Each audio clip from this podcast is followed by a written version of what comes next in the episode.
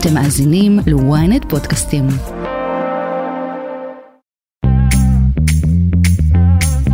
שלום וחג שמח, אתם שוב איתנו על כסף חדש, הפודקאסט הכלכלי היומי של וויינט.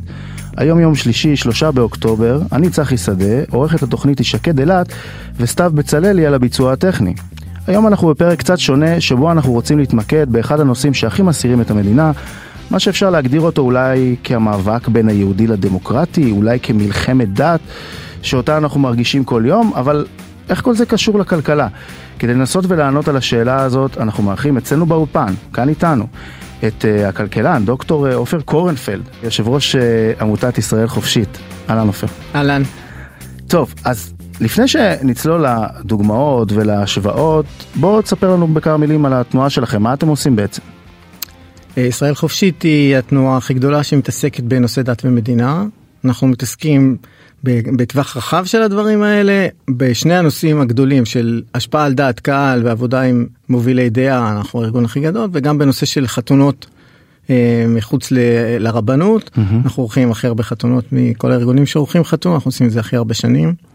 ויש לנו גם מחלקה משפטית גדולה שמטפלת בדברים שנובעים מהשיבושים של דת ומדינה ואיך שהם פוגעים באנשים פרטיים וגם בסוגיות יותר רחבות. בהחלט. עכשיו, ואיך אתה, איך אתה הגעת לתפקיד הזה בעצם? טוב, זה איך שהחיים מתגלגלים. הייתי, אני מהנדס תוכנה, הרבה שנים הייתי מהנדס תוכנה ואחר כך הייתי יזם הייטק והיו לי כמה דברים, האחרון שלהם נמכר ב-אלפיים. מה שהפך אותי למה שנקרא פנסיונר של הייטק. אחרי שכבר לא היית צריך כסף, אז התחלת לעשות דברים שלא, שלא מרוויחים בהם כסף, אתה אומר. ממש. אז אחד מהם זה שעשיתי דוקטורט בכלכלה, שתמיד עניין אותי, וחקרתי תחומים של אי שוויון, דברים כאלה. בשנים האחרונות אני חוקר מדיניות כלכלית ומגפות בגלל הקורונה, והתחלתי לערוך טקסי חתונה מחוץ לרבנות. אני עושה את זה כבר הרבה שנים, וככה התגלגלתי בתוך העולם הזה, ואני יושב ראש ישראל חופשית שלוש שנים כבר. עכשיו תגיד, בפתיח קצת אמרתי, אתה יודע, מה שמסעיר אותנו בחודשים האחרונים, אני חושב שזה קצת באמת אה, הממשלה הזאת והמהפכה המשפטית וכל הדברים שהם, הכיתוב הלך וגדל. אתם כ, כעמותה שפועלת בנושא הזה, היה לכם קצת קשה יותר לגייס כספים ל, אה, אה, לפעילות שלכם, או אולי דווקא להפך?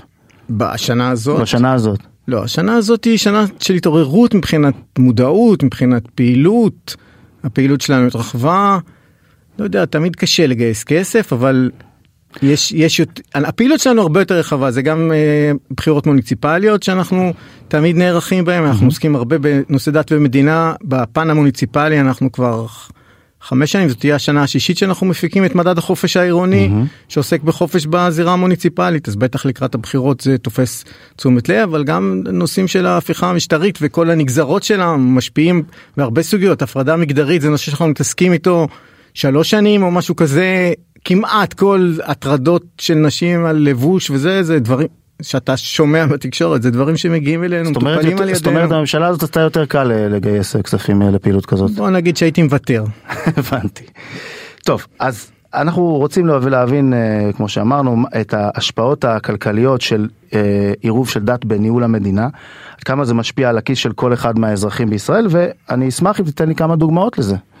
אולי, אולי עדיף להתחיל באיזה תמה מרכזית, שכל מי שמתעסק בדת ומדינה ומבין כלכלה רואה מה קורה. בשנייה שנכנס מושגים של דת או פוליטיקה דתית לתוך איזה סוגיה, הכסף זה לא עניין יותר. כאילו כמה זה עולה? לא חשוב, לא חשוב ברמה כזאת שאם אתה פונה לפקידים או שולח מכתבים או מנסה לברר, כמה זה עולה ההחלטה הזאת שקשורה לדת? בדרך כלל הם לא יודעים, אין להם מושג כמה זה עלה, כי כסף is not an issue. אז יש מלא דברים כאלה שהם שיבושים ממש ברורים. יש לי, mm-hmm. אני חושב, פעם הראשונה שאני חושב שנתקלתי בזה באופן אישי, הייתה אולי לפני עשרים שנה, היה כביש שרצו לסלול אותו בטבריה, מעל בית קברות, ואז גילו ש... זאת אומרת, גילו שיש שם בית קברות, אז אמרו, טוב, נזיז את הכביש שזה מאה מטר ימינה, אבל טבריה. בטבריה היו הרבה מתים, ואז גילו שגם שם יש בית קברות. ואז הפתרון שנמצא זה כביש מרחף, הם עושים כביש, ובתוך הכביש יש בועות כאלה מבטון, שהם חללים, וככה התומעה של המתים יכולה ללכת, וכהנים יכולים לנסוע למעלה. עכשיו, כמה זה עולה? תרגיל כזה על שבע מאות מטר, עולה חמישה עשר מיליון שקל. עכשיו, אין בעיה, כי צריך שכהנים ייסעו, מה יעשו עם התומעה? כסף הוא לא שיקול. ניתן לך עוד דוגמה, מימים האלה ממש, mm-hmm. כאילו, ממש, ממש עם הקמת הממשלה הזאת, התחילו פרויקט של חשמל כשר. מכיר כן. חשמל כשר? בהחלט. יפה, אז זה, בבסיסו, אגירת חשמל זה רעיון מעולה.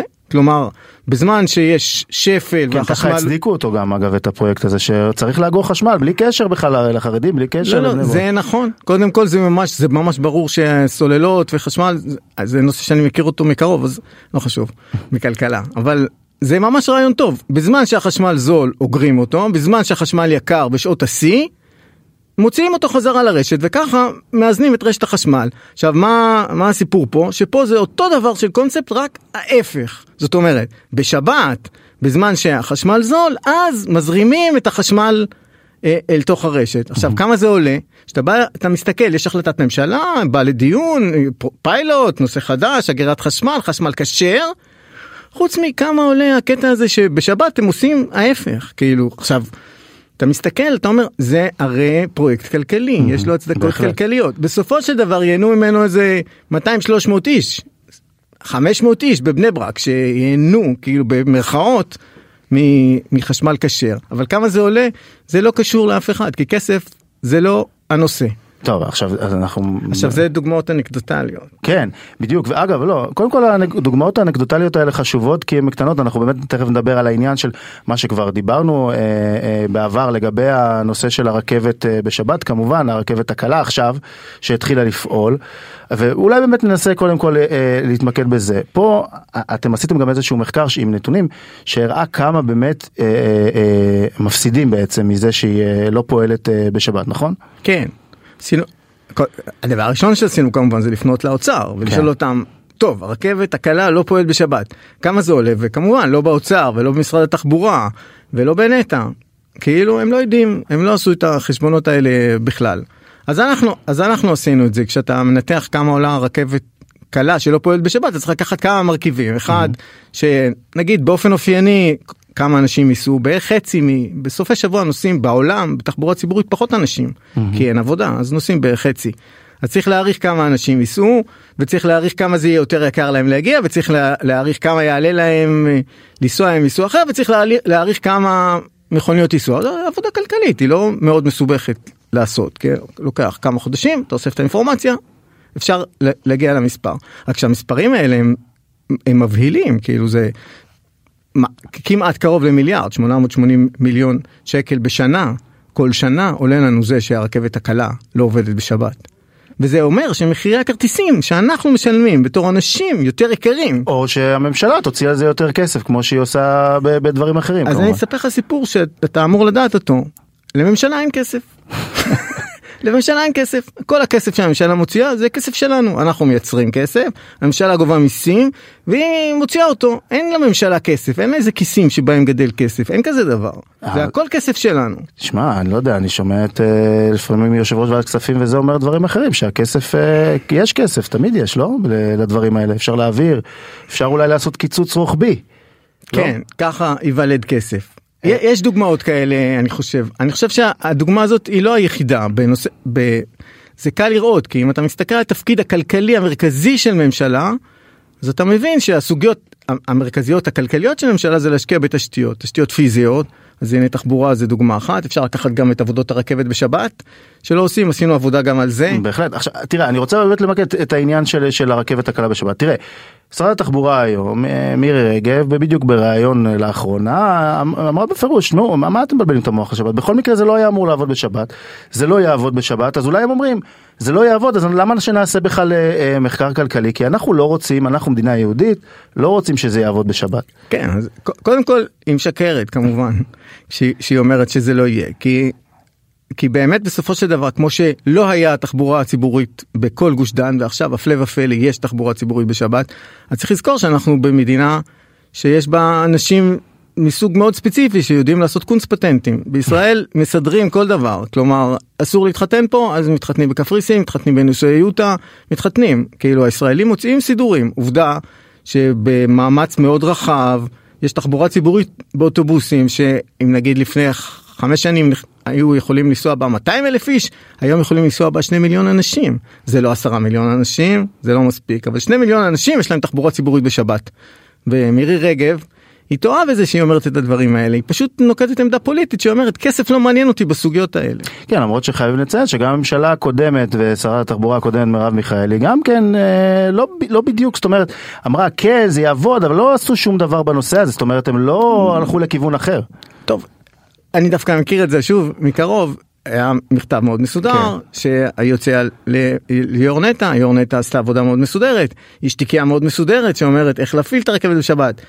זה לא כל כך יקר, צריך להבין שזה לא יקר להפעיל את הרכבת בשבת. אתה אומר לפחות עשו שם את המחקר של הנתונים, זה צעד אחד לפחות. לא, את ההבנה כמה זה עולה, זה לא עולה הרבה כסף.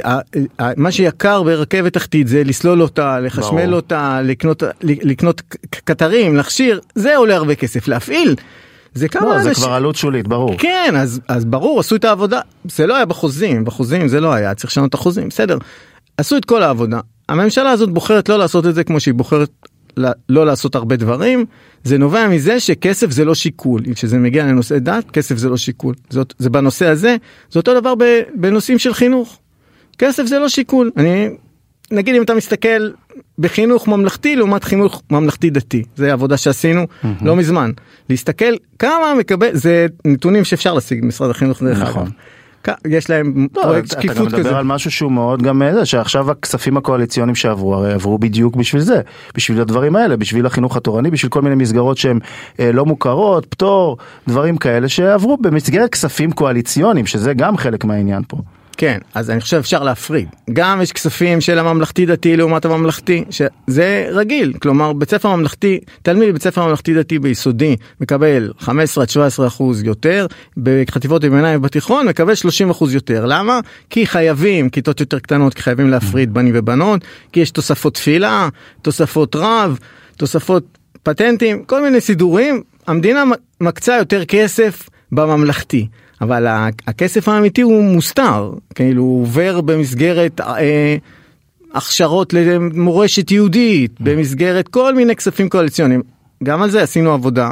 טוב, זה חלק כן. מהעניין שלנו. כן, ברור. לעשות עבודות. אגב, חברי הכנסת החרדים וגם uh, גפני וזה, הם אומרים, מה אתם רוצים? אנחנו רצינו שהדבר הזה יהיה בסיס התקציב. לא, לא, לא נתנו לנו שזה יהיה בסיס התקציב. אנחנו לא רצינו שזה יעבור ככה ככספים קואליציוניים. אתה יודע, אבל יכול להיות שבאמת, כמו שאתה אומר, לא לממשלה, או אולי לראש הממשלה, או לזה, לא נוח להראות באמת את הדברים האלה שהם בבסיס התקציב, אלא להעביר אותם ככה, כמו שאתה אומר, כי זה כספים שאנחנו לא יודעים לאן הם הולכים בעצם. כן, אבל המספרים, זה מספרים שהם לא יומנו, כאילו ב-עשרים עשרים ושלוש יש תוספת בכספים הקואליציוניים, אנחנו צבענו לציבור החרדי של שני מיליארד וחצי שקל ב-אלפיים עשרים ושלוש, לציבור, נגיד, הציונות, לציונות הדתית, זה מיליארד ומשהו שקל, כאילו זה מספרים שלא, זה לא דומה לשום דבר שהיה, זה צבוע בכל מיני צורות ובכל מיני כספים, וגם כל שבוע יש דיונים בתקציבים ועובר עוד כסף ועוד כסף. זה שקוראים לזה כספים קואליציוניים זה לא מלבין את הדבר הזה, כי הקשיים שנובעים מהמערכת הכספית הזאת זה לא רק שהכסף הולך למטרות שאני חושב שהן מיותרות, שאין עליו פיקוח, אתה אומר, גם בדרך בעצם. לא רק זה, זה גם מייצר, אני חושב, נגיד, כשאתה מסתכל על המחיר הכי גדול של הדבר הזה, זה העובדה שמסלילים את הציבור החרדי, basically לעוני, ונגיד, העובדה שאין לימודי ליבה, שיש הרבה כסף לאברכים. נגיד, בשנה הזאת לאברכים, הוקצו שבע מאות מיליון שקל, הגדלת כסף לאברכים. שזה מאפשר לקיים, לכאורה, מערכת שבה אנשים לא עובדים. אבל אתה מסתכל בסוף על הנתונים, ואתה רואה שגבר חרדי אה, מרוויח משהו כמו שישים אחוז מגבר יהודי לא חרדי, והוא, ונגיד ששיעור התעסוקה של גברים חרדים הוא חמישים אחוז, לעומת קרוב ל-תשעים אחוז אצל גברים יהודים לא חרדים, ואתה מבין שיש פה אובדן הכנסות עצום למדינת ישראל. עכשיו, עכשיו תראה, אני רוצה באמת לעצור פה ולהגיד, זה, זה נכון, הכספים האלה, זה, אתה יודע, אני חושב שגם גם אצל החרדים לא יכחישו שהם אומרים, טוב, אנחנו יודעים שזה לא לצמיחה, אנחנו, אנחנו רוצים לחיות ככה, אנחנו, זה, אנחנו חלק מהממשלה, ואנחנו רוצים אה, לקבל את הכספים האלה, כמו שאתם, וזה הרי הטיעון אה, אה, המרכזי הרבה פעמים, תשמעו, אתם מממנים גם את אה, הבימה, זה שאנחנו לא משתמשים בזה, אנחנו מממנים גם את אה, כל מיני פעילות תרבות אה, חילונית, שאנחנו לא חלק ממנה, והיא גם לא מביאה לצמיחה. לצורך העניין. עכשיו זה טיעון, אתה יודע, השאלה, אני שואל אותך, האם זה באמת באותם היקפים? כמו שאנחנו מדברים? לא, זה, זה, זה אפילו לא דומה, כאילו, תקציב התרבות, תקציב התרבות, כל תקציב התרבות של מדינת ישראל זה בערך מיליארד שקל, כל תקציב הספורט של מדינת ישראל זה בערך מיליארד שקל, ונגיד תקציב המדע, זה תקציב תרבות מדע וספורט, זה עוד חצי מיליארד שקל. זה אחרי שמיקי זוהר נלחם והגדיל את התקציבים. זה מה שמדינת ישראל מקצה לכל פעילויות התרבות של כל מדינת ישראל, שהם, כמובן בישראל יש כעשרה אחוז חרדים, כעשרה אחוז דתיים, ועוד נגיד עשרה אחוז מסורתיים דתיים, נגיד, זה נתוני מהיהודים, אז עוד פחות, בסדר? זה המספרים של ישראל. אתה אומר, אוקיי, כל התרבות של כולם, זה יש מיליארד שקל להכל, הכל, הכל, ופה יש לנו רק ל... אתה יודע, מוסדות הדת הבסיסיים, בטח נגיד, משרד הדתות, מועצות דתיות וזה, זה כאילו עכשיו אמרתי שבע מאות מיליון שקל, רק בשביל להתחיל, אבל פה מדובר על מיליארדים של כספים שעוברים לפעילות ולאורח חיים שהוא בבירום מסליל אנשים לעוני, כן? זה, האובדן תוצר של מדינת ישראל הוא, אני חושב, מהחשבון שעשינו, בערך שני מיליארד שקל בשנה, רק מזה.